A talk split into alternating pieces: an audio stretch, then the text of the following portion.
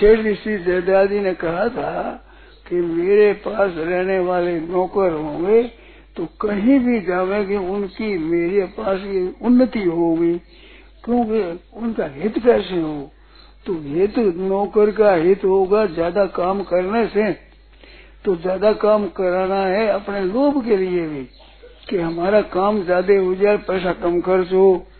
और उसके लिए भी कि ये आलसी न बने प्रमादी न बने, तत्वता से अच्छी तरह से काम करे तो कहीं जाएगा तो उसकी उन्नति हो गई। और आलस्य और प्रमाद से वे समझते हैं काम तो कम करें और पैसा ज़्यादा ले लिया तो वो उसका खुद का बड़ा नुकसान होता है।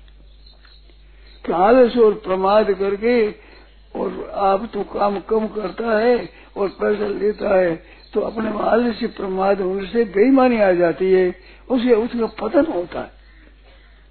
इस वजह से सबका हित कैसे हो, वो हित करने के लिए शिक्षा दी जाए, उनसे काम धंधा लिया जाए तो उसमें भी उनका हित देखना है।